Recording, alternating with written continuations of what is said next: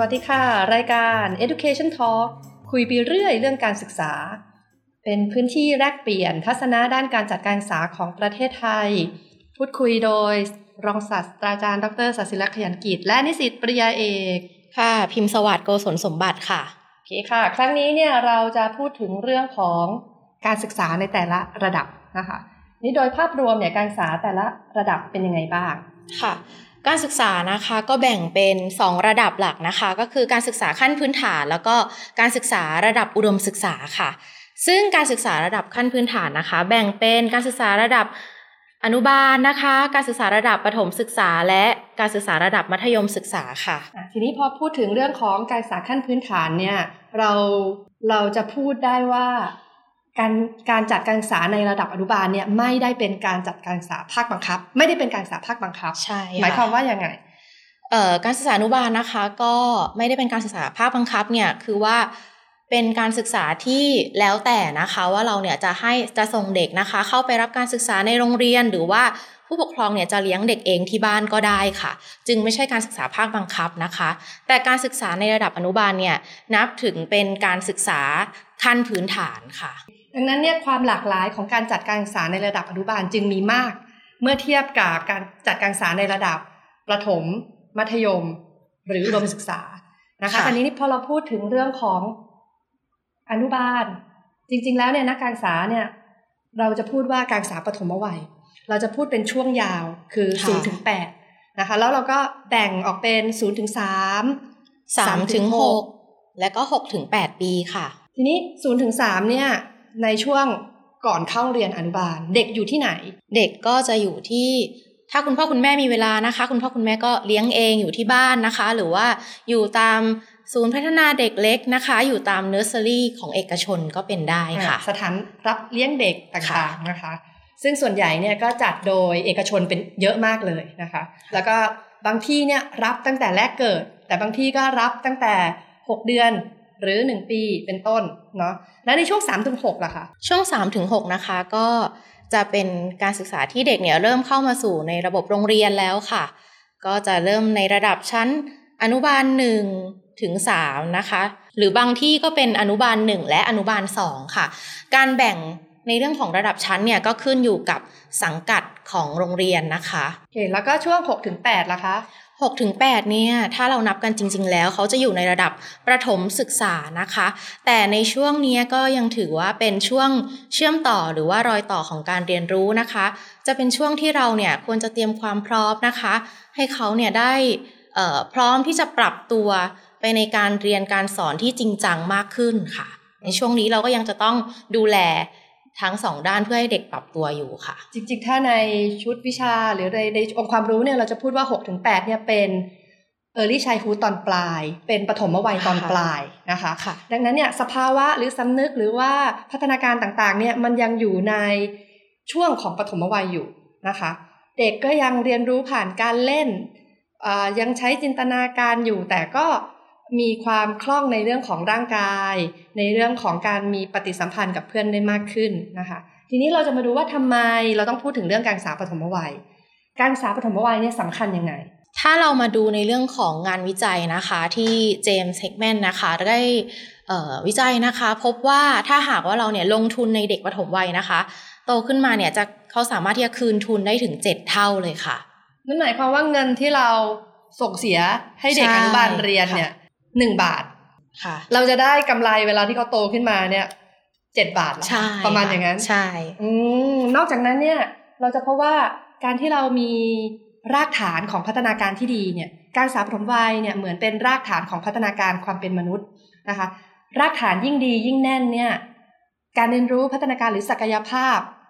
จะดีใช่เมื่อตอนโตนะคะ อีกแนวคิดหนึ่งเนี่ยเขาพูดว่าการเรียนรู้เกิดขึ้นตั้งแต่ก่อนเกิด ดังนั้นเนี่ยการศึกษาปฐมวัยจริง ๆ แล้วไม่ใช่การจัดเมื่อเด็กลืมตาและหายใจด้วยอากาศในโลกปัจจุบัน แต่จริง ๆ แล้วเนี่ย ตั้งแต่ก่อนเกิดเลย ตั้งแต่อยู่ในท้องอยู่ในท้องคุณแม่เนี่ยนะ เด็กก็เกิดการเรียนรู้แล้ว ใช่ จึงต้องมีหน่วยงานนะคะ ที่จะดูแลให้ความรู้กับคุณพ่อคุณแม่ในการเตรียมพร้อมนะคะ เพื่อที่จะดูแลลูกตั้งแต่ในครรภ์นะคะอ่านอกจากนั้นมันยังมีชุดความคิดที่ว่าจริง ๆ แล้วเนี่ย ถ้าเราเข้าไปดูในสมองเด็กเนี่ย เราจะพบว่าเด็กมีเซลล์สมองเยอะมากเลย เยอะกว่าเซลล์สมองของผู้ใหญ่อีก แต่สิ่งที่แตกต่างกันระหว่างเด็กกับผู้ใหญ่เนี่ยคือเซลล์สมองของเด็กเนี่ยมันกำลังอยู่ในช่วงของการสร้างความรู้จักซึ่งกันและกันของการสร้างสร้างเครือข่ายใยประสาทใยประสาทในสมองค่ะดังนั้นเนี่ยโอกาสหรือ window of opportunity โอกาสของการเรียนรู้เกิดขึ้นในช่วงปฐมวัยเยอะมากเลย แล้วถ้าหลุด โอกาสของการเรียนรู้ในช่วงนี้แล้วสิ่งที่เกิดขึ้นคืออะไร การเรียนรู้มันจะเกิดขึ้นยากมาก window of opportunity โอกาสของการเรียนรู้เนี่ย เช่นภาษา ถ้าเด็กไม่ได้มีประสบการณ์ของการได้ยินเสียง การการใช้ภาษา การฟังตั้งแต่ในช่วง0ถึง2ปี โอกาสที่เด็กจะมีความสามารถในการพูดภาษานั้นๆ หรือสื่อสารภาษานั้นๆ จะยากมากไม่ใช่ทำไม่ได้ จะยากมาก แต่ถ้าเกิดในช่วงเวลานั้นๆที่เหมาะสม การเรียนรู้มันจะเกิดขึ้นอย่างเต็มศักยภาพ นั่นหมายความว่าการจัดการเรียนรู้ให้กับเด็กปฐมวัย มันจะต้องสอดคล้องกับธรรมชาติ สอดคล้องกับพัฒนาการ และเป็นไปตามวุฒิภาวะของเด็ก แปลว่าอะไร แปลว่า ถ้าพัฒนาการด้านนั้นๆ อวัยวะด้านนั้นๆ มันยังไม่สมบูรณ์พร้อม ยังใช้งานไม่ได้ แต่เราไปเร่งรัดให้เกิดขึ้นนะตอนนั้นเนี่ย มีประโยชน์ไหมคะอาจารย์ ก็จะเกิดความเครียดใช่นะอย่างเช่น ยกตัวอย่างง่าย ๆ เช่น กล้ามเนื้อมัดเล็กเนี่ยพัฒนาการของกล้ามเนื้อมือของเด็กเนี่ยก็จะยังไม่ค่อยแข็งแรงเด็กจะไม่สามารถหยิบจับในสิ่งที่เป็นชิ้นเล็กๆได้นะเด็กก็ต้องค่อยๆ ฝึกบ่อยๆฝึกบ่อยๆ และการที่เด็กจะต้องถูกเด็กเล็กๆเร่งรัด ถูกเร่งให้จับดินสอ ซึ่งมันเป็นความสามารถของกล้ามเนื้อมัดเล็ก ที่จะต้องใช้งานอย่างมีความเฉพาะเจาะจง ซึ่งมันยังไม่มีวุฒิภาวะในวัยนั้น สิ่งที่เกิดขึ้นคืออะไรคะเราก็จะมีเด็กที่จับดินสอผิดเยอะมากเราก็จะมีเด็กที่เกรงมากในการจับดินสอ เด็กทำได้ค่ะดำได้มันเป็นความสามารถของมนุษย์ แต่สิ่งที่เกิดขึ้นคือมันจะสร้างความเครียดในเด็ก แล้วเราก็พบว่าพอประมาณป .3 เนี่ยค่ะ เมื่อเรา พุชเด็กเราเร่งเด็ก เด็กยังไม่เกิดความพร้อมเด็กยังทำไม่ได้ แต่เราพุชเด็กจนให้เด็กทำได้เนี่ยมันจะไปแสดงอาการหรือความเครียดในช่วงประมาณ8-9ขวบนั้นเด็กที่เด็กส่วนหนึ่งที่ปฏิเสธการเขียนในระดับประถมในป .2 ป .3 เนี่ยย้อนกลับมาเนี่ยพบว่าเด็กถูกเร่งให้หยิบดินสอและเขียนตามรอยปะตั้งแต่วัยที่เขายังไม่พร้อม สิ่งที่มันเกิดขึ้นคือกล้ามเนื้อมือเนี่ยมันจำลักษณะของการจับดินสอแบบที่ต้องเกรงจำในช่วงต้นไว้แล้วใช่ไหมใช่ค่ะ มันถูกเมมโมรีวิธีการจับดินสอแบบนั้นไปแล้ว พอไปถึงเนี่ยพอเข้าเรียนในระดับประถมเขาต้องเขียนหนังสือเยอะ มือมันเกรงแล้วอะ ลักษณะที่ไม่ถูกต้องก็เขียนไม่ได้ เขียนได้ไม่ดี แล้วต้องเขียนเยอะด้วย ก็เกิดความรู้สึกเหนื่อยและมันเมื่อย ดังนั้นสิ่งที่เด็กจะต้องทำคือ เด็ก ก็จะต้องไปนั่งเรียนการใช้มือใหม่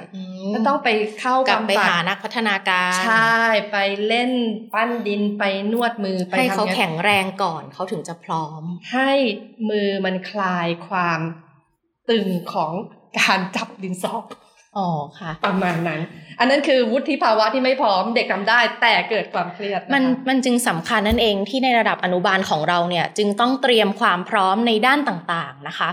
ซึ่งเราไม่เน้นที่ด้านสติปัญญาเพียงอย่างเดียวนะคะ ในระดับการศึกษาปฐมวัยเนี่ยเราเน้นพัฒนาการทั้ง 4 ด้านนะคะ คือใน ด้านร่างกาย อารมณ์จิตใจ ในด้านสังคม และด้านสติปัญญาค่ะ ทั้ง 4 ด้านนี้เราจะต้องจัดกิจกรรมบูรณาการไปพร้อมๆกัน เราจะเน้นด้านใดด้านหนึ่งเนี่ยไม่ได้นะคะ อย่างเช่นเมื่อกี้ที่อาจารย์เล่าก็คือในเรื่องของร่างกายเนี่ย ถ้าเราไม่ได้ดูแลไม่ได้ใส่ใจ มัวแต่ไปมุ่งเน้นให้เขาจะได้ในด้านของสติปัญญาเนี่ยก็จะมีปัญหาในอนาคตอย่างที่กล่าวมาค่ะค่ะ แล้วการศึกษาในระดับปฐมวัยที่ควรจะเป็นเนี่ยมันคือการเตรียมความพร้อมอย่างที่บอกพร้อมในทุกด้านนะคะแล้วก็ต้องสอดคล้องกับธรรมชาติของเด็กเด็กปฐมวัยเนี่ยธรรมชาติของเด็กเนี่ยเรียนรู้ผ่านการเล่นนะคะผ่านการใช้ร่างกาย ผ่านการใช้ประสาทสัมผัส ผ่านการเรียนแบบผ่านการทำตามสิ่งที่เขาเห็น ผ่านการลงมือกระทำด้วยตนเองค่ะ แล้วก็เด็กเนี่ยมีความสนใจใคร่รู้ อยาก รู้อยากเห็น อยากหยิบ อยากจับ นี่คือธรรมชาติที่เขาอยากเรียนอยู่แล้วเรียนรู้อยู่แล้ว แต่ถ้าการศึกษาไปใช้คำว่าไม่สิ่งที่เกิดขึ้นคืออะไร คือการสกัดกั้นการเรียนรู้ค่ะนะคะดังนั้นอะดังนั้นการจัดการศึกษาปฐมวัยนะคะ เราก็จะต้องเปิดพื้นที่ให้เด็กเป็น active learner นะคะ ให้เด็กได้ลงไม้ลงมือทำด้วยตนเอง แล้วก็เป็นลักษณะของการบูรณาการ ไม่เรียนเป็นวิชาใดวิชาหนึ่ง แต่จะใช้การเล่นเป็นฐาน เพื่อให้เด็กเข้าไปแล้วก็เรียนรู้ในเรื่องต่างๆ ที่สอดคล้องกับความสนใจ และธรรมชาติการเรียนรู้ของเขาในวัยนั้นๆพอจะเห็นภาพของการจัดการศึกษาปฐมวัยเนาะค่ะ ชัดเจนเลยนะคะว่าในระดับปฐมวัยเป็นการเตรียมความพร้อมนั่นเองค่ะโอเคค่ะก็วันนี้จบลง ตรงนี้เรื่องของการศึกษาปฐมวัยและการจัดการจัดการศึกษาในระดับอนุบาล ครั้งต่อไปเราจะพูดถึงการศึกษาในระดับประถมศึกษาค่และมัธยมศึกษา สวัสดีค่ะ